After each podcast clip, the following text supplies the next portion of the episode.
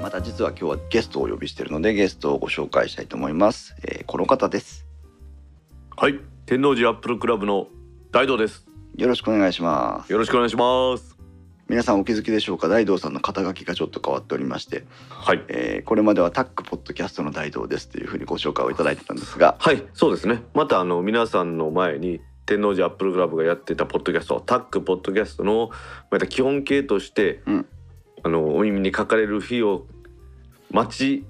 待つっていうのは私がおかしい言うのはおかしいですね。お届けできる日までですね、ちょっとお休みをさせていただこうかなということです。はい、まあ、それまではあの遠慮なく電気屋ウォーカーのゲストに呼ぼうかなと思ってますのでもようろしくもちろんですお願いしもうます喋るのは大好きですから、いくらでも。またねあのなんか臨時配信みたいなスペシャル回とかあったらいいですねタックでもねそうですね。うんまあそのアップルのイベントがあったりしたらちょっとお話したいなとは思ってますんでですねそうです定期でねええやっていきたいと思います。はいあそうだ残念ながら多分この配信をしてくる頃には終わってしまってるかもしれないんですけども、はい、えーまた天王寺アップルクラブではあ天王寺アップルクラブじゃないのか、はえっい、と、AUGM 大阪が6月の末の方に三十日ですね。はい、 30日なんですね、はい、今年はどこ今年っていうか今回はどこでやるんですか今回はですね、あうの大阪の梅田にあります大ええ阪工業大学のうん梅田キャンパスというところで行います。うーんいつも、あの AUGM 大阪はその学校の施設を使っているような雰囲気があるんですが、そうですね。これはなんかこうつてがあってのなんですうかね、ん、まあうちの LGM 大阪のスタッフにはやはりまあ有名なところでは魚井先生おとかですね。おはい摂南大学の先生とかもいらっしゃいますので、で、まあ、その大学のキャンパスを借りるとですね、うん結構安くうんキャパも大きくてっていうことで、うん、まあそれ使わせてもらうことが多いということです。なるほどいいですね、はい、実は、えー私あのまあアップルユーザーだった頃は短い間ですがあるんですが、 いただ、えー、とアップルユーザーズグループにも入ったことないしユーザーグループのミーティングにも行ったことはないんですけど、はい、 AUGM ってどんなことするんですか AUGM はですね基本的にはですね、はいあのユーザーグループが集まってユーザーグループが発表するっていうところがですね、うん昔はまあ主な集まりだったんですね。活動発表会的なそうですね、はいうんでスティーブ・ジョブズがあのアップルに帰ってくる前なんかは、うん AJAJ って言ってあのアップルジャパンですねおほ AJ から支援を受けたりっていうのをやってたんですけれども、うん今は全くアップルの支援がないのでうんあのそのユーザーの発表だけではなかなかちょっと、ね、維持費が出ませんので、なるほどはい、あのアップル関連のサードパーティーの製品を作られてるようなうんベンダーさんに、まあ、提供いただいてああなるほどであの会場を借りたりしてやってるというのが現状です。うーんはいそれはアップルユーザーグループに入っている人でないと参加できないイベントなんですかいえ主催してる側はアップルユーザーグループなんですけれども、は AUGM 自体はまあ広く AUG にも入ってない方にもうん一般の方にも参加していただくというのが趣旨です。い。うーん、まあそうなんですね。はい、じだかゃらあそ、こが UG 活動とは違うところで UG 活動自体は基本的に UG のあのメンバーだけでやるはい。それに対して UGM は UG が何個か集まって連合でこう会を催してそれ以外の方にも来ていただいていろいろとお話しするというところですね。うんなるほどね。はい。うーんここ AUGM 大阪は。あー毎年定期的にやってるような話を Facebook とか Twitter でもおー拝見してますけど年に何回やってらっしゃるんですかうちはですね年に3回やってます。これってすごく多くないですかそうですねほとんどのところが年に1回東京でも年に2回なんですが、ええ大阪だけは年に3回やらせてもらってま す。えーかそれだけ活発だっていうことなんでしょそうかね。うおかげおかげさまでですね。はい6 6月30日にはなんとコーヒーさんもはいご存知のはいマックで音楽クラブさんにも出演していただきますんおで、おはいまあ、ユーザーグループと同士の交流も大事なんでですね、ええユーザーグループ東京からユーザーグループに来ていただいて、ーはまあ、その時間を設けて前でお話しいただくということをやります。ああなるほどね。はいマックで音楽クラブって私がご存知のってのはスストーさんのこと ですか。そうですね。あ須ー藤さんもそう含めてで すね。なるほど。はい。へえ意外と繋がってますんで。本当ですね。最近なんか、特に私あのネットでも現実世界でもほぼほぼ引きこもりなんであんまり人と交流してないんですけど、 はい。最近あの何を思ったか結構こ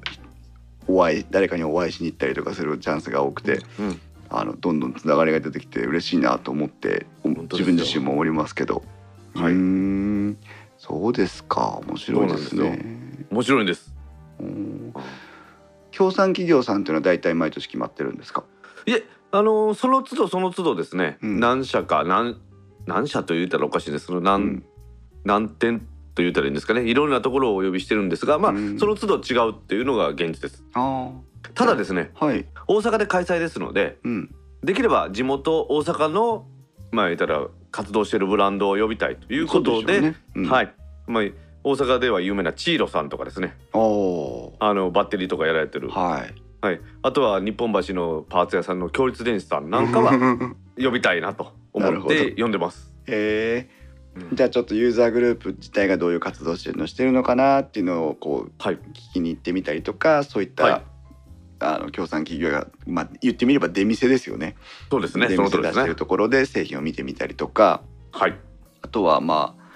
日頃 Mac で悩んでるとかっていうのが誰かに聞いてみたりとかできたりとかいろんな交流ができる場所がその augm なわけですね。そんうですそうです。まあ 大阪ではあの勝手にジーニアスっていうコーナーもありまして、うんないです要はあのジーニアスっていうのはですね、はまいあアップルが提供してるまあサービスですけれども、うんはいちょっと待てよと。もうわしらの方が詳しいぞということ で勝手にジーニアスってコーナーがありまして、まあええあの参加者の皆さんから質問を受け付けてですね、うん、あの詳しい人間が答えるっていうのもやってます。それは面白いですね。はい。なんかそれこそあるべき姿な気がしますね。まあそうですね。ユーザーグループの集まりが、さらにその皆さんのニーズに応えて、ええいろんなことを答えるっていうのは本来の姿だと思いますんで、ここれからも続けていきたいと思ってます。うんなんかあのタックポッドキャストで何回か出てきましたけどあの BGM を作ってらっしゃる方が参加されてるユーザーグループが今はい話に出てきた Mac で音楽クラブでしたっけかそうです。マックで音楽クラブさんですね。これがなんか九州に支部ができたとか伺いましたけどそうですね。九州、北九州と大阪に今支部があるんです。あ大阪にもあるんですねそうなんですよ。へえ北九州の支部も、ね、本格的ミュージシャンの方もやられてますし、うん大阪の方もやっぱり音楽に造形が深い方もうん参加されてます。これってすごく素敵な話だなと思って実は聞いてたんですけどはいはい。あのやっぱり私もあまあちょっと電気屋ウォーカーの中でまだお話ししてなかったんですがはいまあ、個人名を出していいか悪いか確認を取ってないので今更伏せますけども はいえーっと実はあのトマト屋さんっていうポッドキャスターがはいはいい。らっしゃってですね、はい。えーあの東京の方でユーザーグループとかにも入ってると思うんですけど、うんうんえーっと毎年1回この東京に出張に来る時はトマト屋さんと一杯飲んでたんですよ。はいはい。でトマト屋さんに今年も会いましょうかっていう打診をしたらあの、音楽に詳しいスカスタジオ経営をしている何々さんという方がいらっしゃるんだけど会いに行くかいとか言われて、はいはい。えーまあ、それがさっきの方なんですけど。まあそうですね。うん、でわざわざスタジオまでちょっとお邪魔してで何をしてきたかというと別にそれをご相談したくてあの伺ったわけではないんですけど名目上、電気屋ウォーカーでいつも悩んでる編集のねこの やれマイクはどう使えばいいのかとか音質はどうしたらいいのかっていうのを聞いてみようと思って、はあ、はあはあはえー恥を忍んで自分の収録音源を持って行ってですねあ、はいはいはい。 すいませんこれ私の音声ファイルなんですけどちょっと聞いてもらっていいですか、うんもうほんと3時間4時間ぐらいお邪魔してたんですけどねはい。晩ご飯も食わずにもうあっという間にうん夜中になって、でもそういうその要は知ってる、えー人たちがいてで我々のような知らない人たちがいて、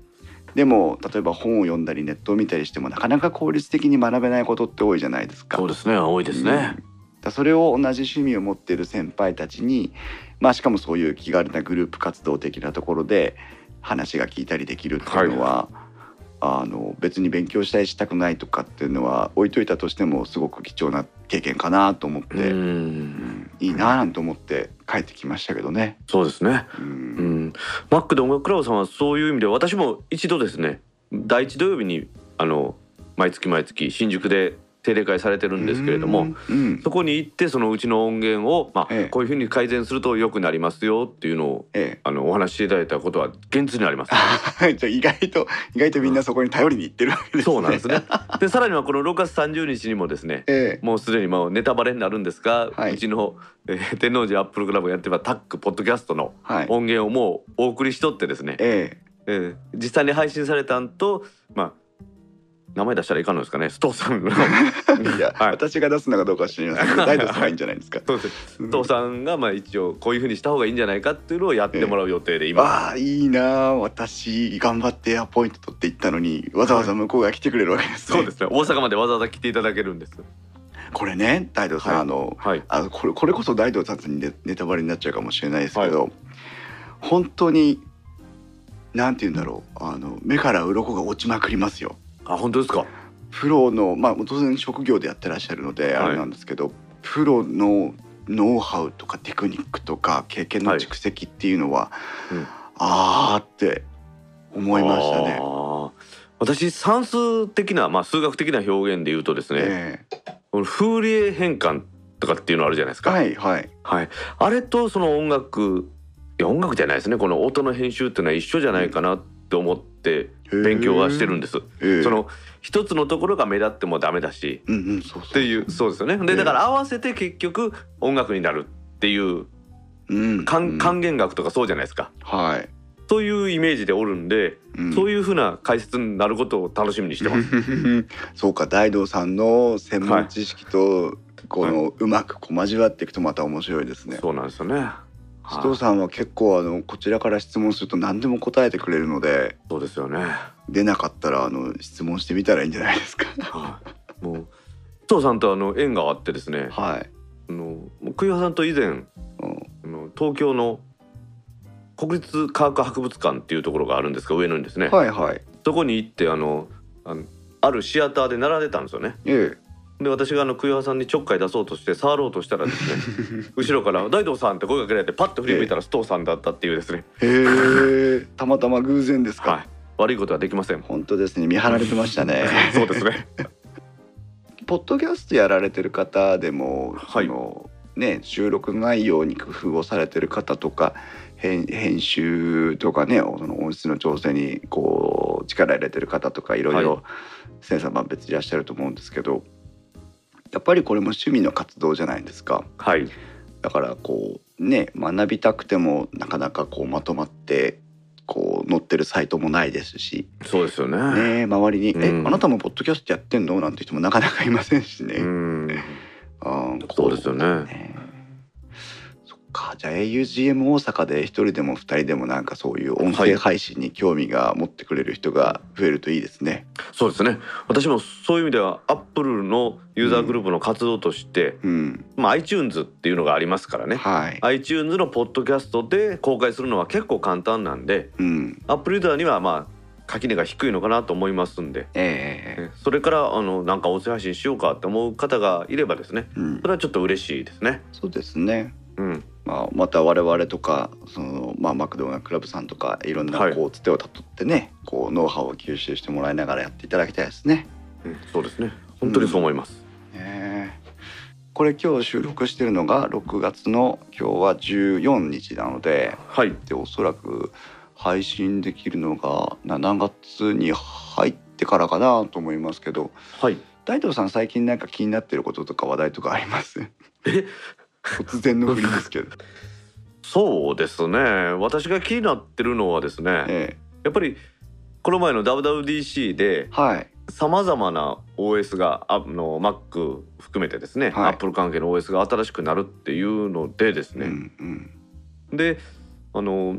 iOS とはい MacOS の融合はちょっとないですよって話になったっていうところがですねうーんうんあそういう発表があったんですねあったんですね。はああ一時期はね MacOS がなくなって全部 iOS ベースになるんじゃないかって噂ぐらい出てたぐらいですけどい、そうなんですようーんじゃあだからそれがちょっと気になってますね。 MacOS と iOS のあり方っていうのは今後どうなっていくんだっていう方向性は示されたんですかそれともただ単純にまあ一緒にはならないよというだけだったのか。まあそうですねあの MacOS 上でうん、 iOS のアプリを使えるようにはなるというふうにはなってるみたいなんですけれどもはいこれは ChromeOS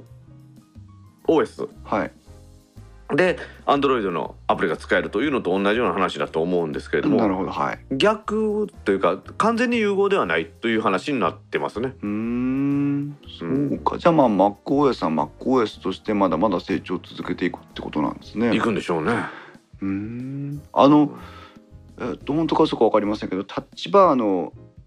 タッチバーでしたっけか、あれの技術が、えっと iOS 側の技術だみたいな話を聞いたことがあるんですけど、そうそういうことなんでしたっけかまあそうですねまあそうですねタッチする要はクリックではなくってそのタッチするっていう技術を、うんまあ、Mac に融合してうんいわゆるファンクションキーのところにそれを用いたっていうのがタッチバーなんでですね。はあまあそういうことかうん、なるほどなるほど、うん、まあそれがだからいいのかどうかわからないんですよね。私は実はタッチバーモデルは持ってないですし、はあんまり興味ないんですよね。 い その心はその心はですね、はいその毎回その目で見てええ触らないとダメっていうのは、えいわゆるブラインドタッチするキーボードの、え、うんうんうんとはちょっとかけ離れるわけじゃないですか確かに、画面を見て操作する、うんそのためにずっとまあブラインドタッチなんかも練習してきたわけですから、ええ、うんなのであんまりそこには魅力を感じないっていうのが正直なとこですね。そうですねうん、特にあれだなワープロとかテキストエディターとかプログラミングとかをやられてる方はファンクションキーとかもこうね多彩にお使いになったりするんでしょうけど、うんそういう人たちにとっては別にそんなところにタッチバーがあってもっていう感じなんでしょそううですねね。私はそういうふうに思います。へえ。それに対して iOS みたいにもうタッチするのが、ね、画面にタッチするのが基本のものってうんいうのは、それは見るのが当たり前ですから、うん、それとはちょっと違うのかなっていう気がしますうね。んまあ私も使ったことないし触ったこともないのではい全くもう、妄想というか想像で話をしてるんですけど、うん一方であの例えばさまざまなこうメニュー画面を表示しながら編集する、例えばはいイラストレーターとか、うん、いられとかですね。はいうんフォトショップとかですね。えーはい。そういったものだとここにそのえっ、とまあ言ってみればそのトリム機能というか調整機能とかを伴った、えーはいファンクションキー群みたいなのをここに下ろしてくることで、えーまあ、サブ画面的なっていうかね、はい。あの動的に機能が変わるボタンとしての、うんまああーユユーザーエクスペリエンスみたいなはい。方向性もあるって言ってそっちの人たちは喜んでるなんてのも聞いたことあるんですけうどまあアクティブボタンとして考えればそうなのかもしれないですが、うんそれだと Mac の外付けでですね、うん例えば iPad なんかでパレットにするっていうような機能も Photoshop なんかにあるわけじゃないですか。あそうなんですねそうなんですよ。おーだからそちらの方が有効なのかなとは思いますよ確ね。かにある程度の画面サイズがあってうん、でしかもまあその作業してない時は別の用途があってそうですね。うーんんなるほど面白いなこれは音楽編集なんかで使われてるロジックとかはい Mac ではよくみんな使ってますけれども、ええやっぱりそういうのでもそういう機能があるんですよね。おおそのキーボードだけではなくってそのようなタッチの、まあ言ったらガジェットをつなげてやるっていうようなデバイスをつなげてやるっていうようなことがありますんで、うーんああそうかまあ私ウィン根っからの Windows ユーザーですけど例えばあのねあのフェーダーをつけてみたりミデはィいキーボードをつけてみたりとはいはかいそういうそういうイメージですね。さまざまな外部デバイスがありますけど、Windows っていうのはあくまでも WindowsOS があって、まあ、ドライバーとかでつながるサードパーティー製の、まあ、デバイスがあってそれを操作する。そうするとプログラムも別なとこが作ってるはい OS も別なとこが作ってる、パソコンも別なとこが作ってて、はいドライバーがあってやっと別なデバイスがつながってっていうと、んん意外とあのアップデートで機能不全が発生してみたりそうとですねあか、ると思いますね。接続が不安定になってみたりとはいはかいしますけど、それを考えると Mac の、まあはい MacOS とあと iOS の iPad とって、はいもう OS からデバイスから全部一社で作ってるものがつながってそうで,、ですねこっちにこうサブ機能がついてくるっていうのそうはですね。安定性とかの面ではすごくいいかもしれませんね。そう私もそう思います。あの、うん古い話ですけど、昔ホンダにシティっていうおー あれあにりましたねモノコンポを積むっていうのがあったじゃないですか。はいありましたですからありまし4輪が Mac でたうん、で2輪が iPad としたらですねなるほど。しシャーシもエンジンも同じとこが作ってる、うんなので親和性が高いという意味ではうん、やはりこのアップル製品というのは魅力的ですね。 わかりやすい例えですね。 はい、すみません電気屋ウォーカーさんでもうアップルの魅力を語って申し訳ないんですいやが、いやいや、 うちはあのタロケンさんとか呼んでアップルの話とかしたりもしてるんで、はい、えー、大道さんがはい、ちょっと想像するこれから MacOS と iOS の、まあ、近い未来って何かこうこういう風になっていくんじゃないかなとかこういう風になってほしいなとかって具体的な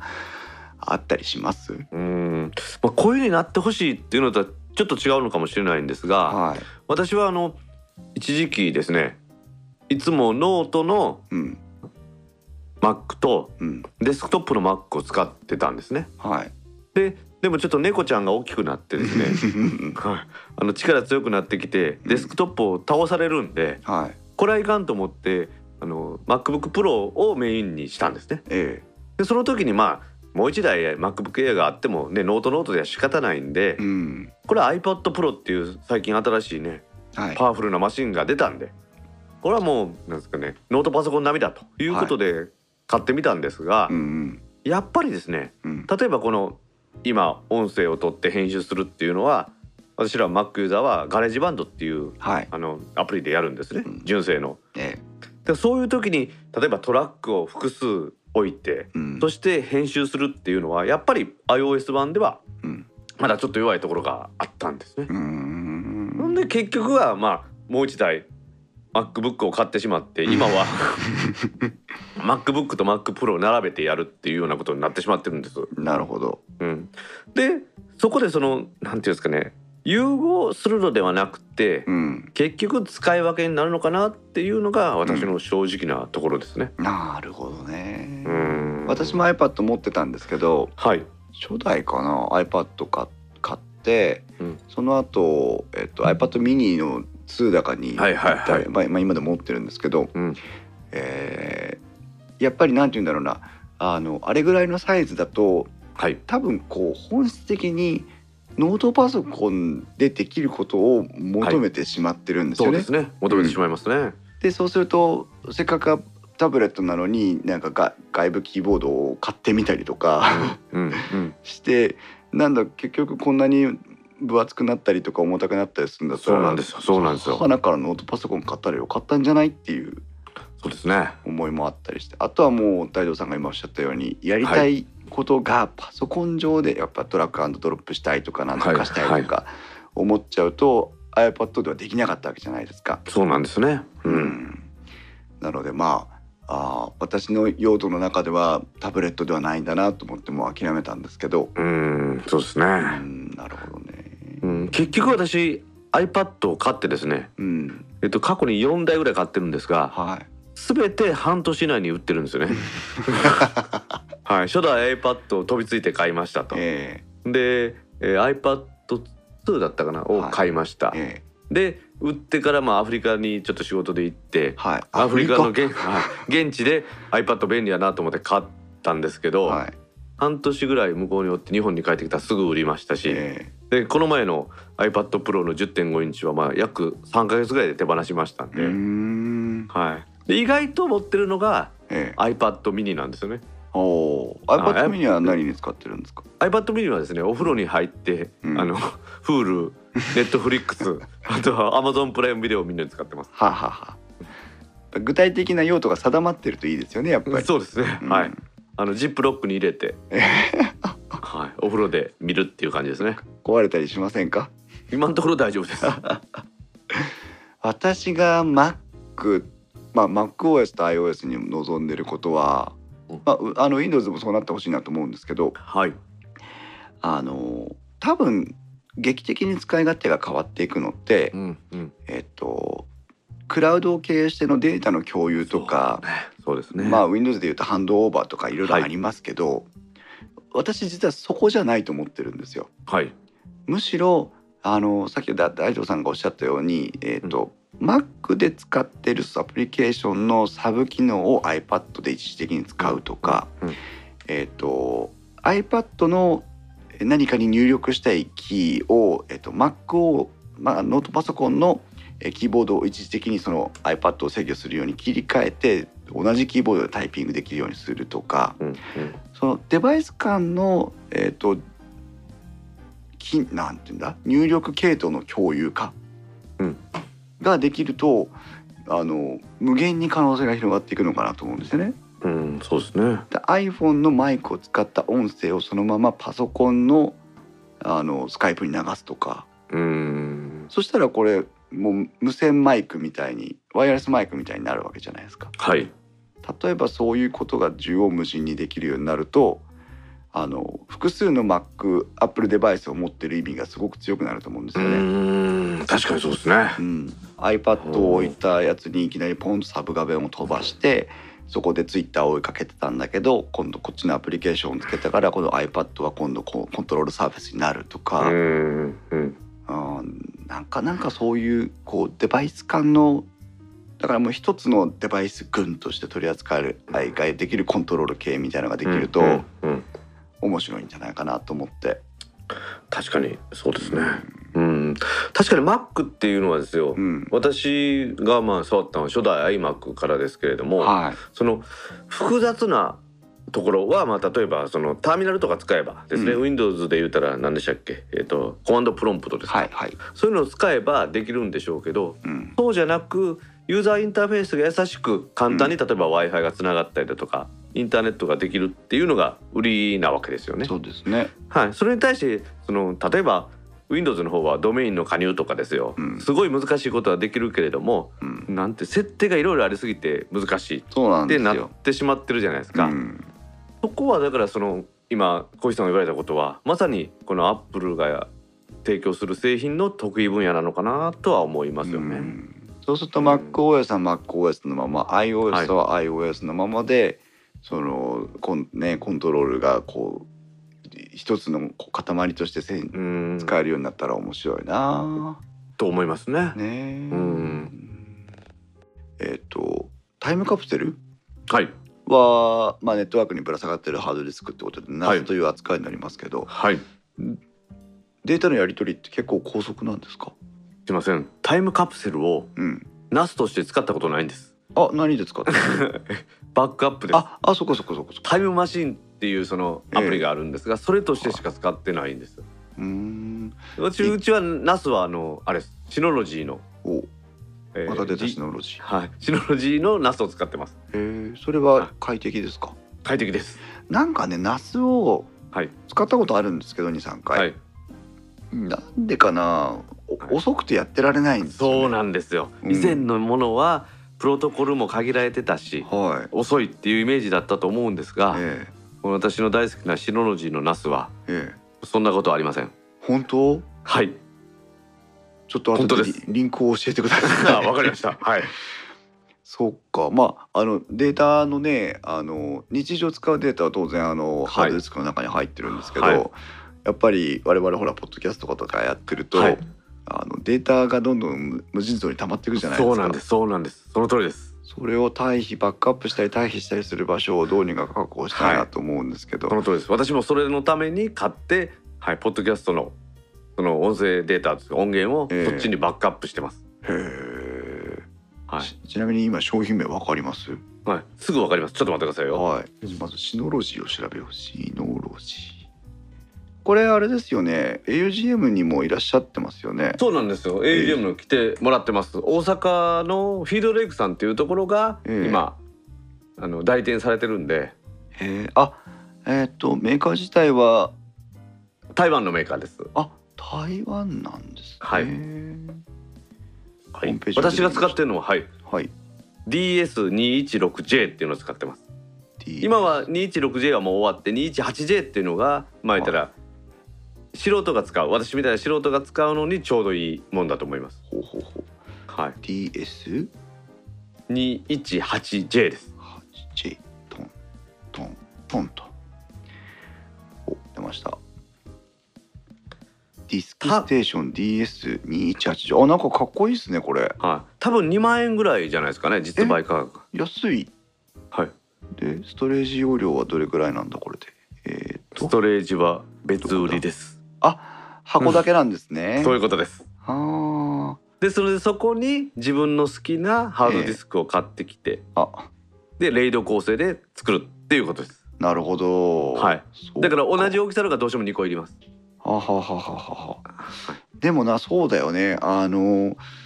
今ハードディスクって安くなってるじゃないですか。そうですね安くなってますねで、まあ例えば8テラぐらいの容量が欲しいなって思った時に8テラはい買うとさすがにまだ高いし、はいあの一つのねものに8テラ入れるっていうのもまたちょっと不安が残りますけど、はいまあ、4テラ2つ買うっていうと多分8テラ1個買うのと変わんないかもしかしたそらうです場ね合によってはちょっと安いぐら安いくのなりますからねうんそっかじゃあ分散書き込みでその書き込み速度も上がるでしょうしはい、 CPU というかその専用の処理を乗ってることで取り扱いも早くなるでしょうしと、はい、と思いますえーシーケンシャルの読み書きはそれぞれ113メガ BP 3メガバイトパーセコンド112メガバイトさパーセコンドあとはもう皆さんの環境によりますから、そうですね、はい、へ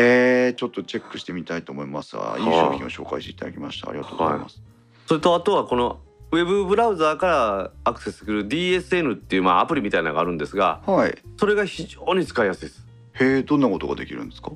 そうですねそのアプリケーションを入れることによってはいあの様々なことができる例えばウェブのサーバーとしてアプリを入れることによって使えるなどっていうことがありますああ、はですので NAS なんですけれどもなんええかサーバーみたいにして使えるんですね、このアパッチの HTTPS サーバーはい2.4を入れるとかってことができるんですか、あとできるアパッチも入れるはずですねちこのょっと私すあみれまでせすねん、ウェブブラウザーとしては使ってあごめんなさいはいウェブサーバーとしては使ってないのであのはっきりとしては言えませんがうん、アドオンパッケージというあの、はい今ページを見てるんですけどもアパッチありますかありましたねあじゃあ使いますはい間違いありませんアクティブバックアップ for Office とかはい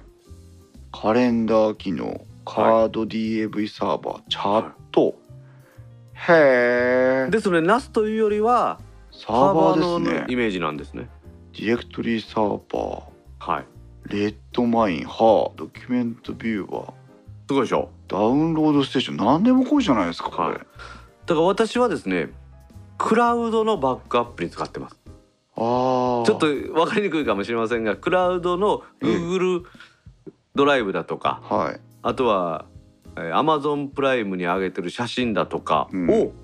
NAS にバックアップしますはあ 二重バックアップみたいそういなうこと感じですですねね。はい。クラウドには直接上げる。そのクラウドからナスにバックアップされるっていう感じです。すごいこれだクラウドシンククラウドシンクを使用するとご使用のディスクステーションとドロップボックスバイデュークラウド Google ドライブなどの複数のパブリッククラウド間でファイルを同期したり共有したりできますはい。いいねこれこれは私はいいと思いますよ。これいいっすねはい。はあだしバックアップした側のデータに、えー直接アクセスもできるしっていうことなんですね、ということです。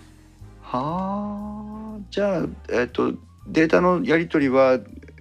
一番便利な、えっとはそのさまざまなクラウドサービスを使っておいて、はい。置いてだバッけどデータは自動的に自分のサーバーにもバックアップされてクアッるプよされるということです。わお面白いこれは面白いですよ。本当に面白いですこのえこの辺の機能は有料で使う無料です。無料です。うわ有料のものもありますが基本的に無料です。すごいオはいーディオステーションって多分これ音声配信サーバーを自前で持てるってことですね。まあそう持てるんですね。はい。ということは、はい、グローバル IP とかのいう話はまあいろいろあるんで、それは別として、とりあえずウェブサーバーとしても使えるし、ああっていうサーバーとして使えるということです。そっかプログラム系の人は私詳しくないですけどドッカーとかも使えるしはい。これあれですね仮想環境のやつですよねはい。えー GitLab これ多分 GitHub とか関係あるのかなそうです。面白いですねこれ面白いです。じゃあ下手したら電気屋ウォーカーの配信サーバーとかも自分もうそうですね。自自前前でで持持っっててるこることとががなないいですねう。ん回線が 反発しますけど へえこれ面白いはい。私はこのシノロジーのこのナスおすすめです。あメールサーバーも持ってるんだ、メルサーバー持ってるって書いてありますね。えはい。ーだからうわーそうなんかで利用するのにはいいのかもしれないですね。そうですねあまりうんその、うーんと回線の混むのが想定されない場合に、はいで自前でサービスを持って、まあ、例えばお客さんにちょっとしたこう、うんテストサーバー公開したりとかはい。いうのもいいでしょうし何よりもあれだ今あちこちのサービス横断して使わなきゃいけないやつを一つにまとめられるっていうのが面白いですね。可能性は高いですよねこれでおお面白い。ああこれはあれだうちの場合だとあの我々私営業やってるんですけどはい営業部隊の情報共有とかの、まあ、いわゆるグループウェア的なやつはいはいにいろいろ困ってるんですけどはいデータ共有はじゃあしょうがないから Google あの違うわワンドライブを使ってとか、ああはいじゃあはいメールはま自社のレンタルサーバーでとあか、はいはいあーそういうのがこう一つにまとめられますね。可能性はありますねねうん高負荷になるとどうなるかっていうのはちょっとわかんないですコンシューマーレベルで使うんであれば問題ないと思いっまてすことですよねだから、はいまあ、せいぜい5人とか6人とはかい10人とはかいその程度までなんでしょうけどね、あとはまあ自前の回線次第っていうところですけそどうですねはい まあ、基本的には、えー、とユーザー一人が接続することをあくまでも想定しているとこそろだうとそはういうふ思ういまにすけどはいそういうふうに思ってます私もへえシノロジーさんの話を聞きに augm 大阪に行くのも楽しいかもしれません。そうですね今回はちょっと出展されないんですが次回の10月にははい来てもらいたいなとは思ってるんですねなるほどね、はいじゃあまた次のチャンスがあればというところで はいはい電気屋ウォーカーでは皆さんからの感想をお待ちしております、えー、ツイッターでは電気、えーハッシュタグ電気屋ウォーカー」をつけてコメントしてください、えー電気屋ウォーカーの「木」は器ウォーカーの「W」は大文字でお願いしますまたあーウッドストリームで再生活の木澤さんと、えー共同コミュニティを運営しておりますこちらディスコードのこ共同コミュニティには時々大道さんもいらっしゃるのではい大道さんに何か質問がある人はあの大道さんにメンション飛ばしてください。ということで、えーお送りしてきました。大道さん本当にありがとうございましありた。がとうございましたはい、それではまた次回の配信まで。さようなら。さようなら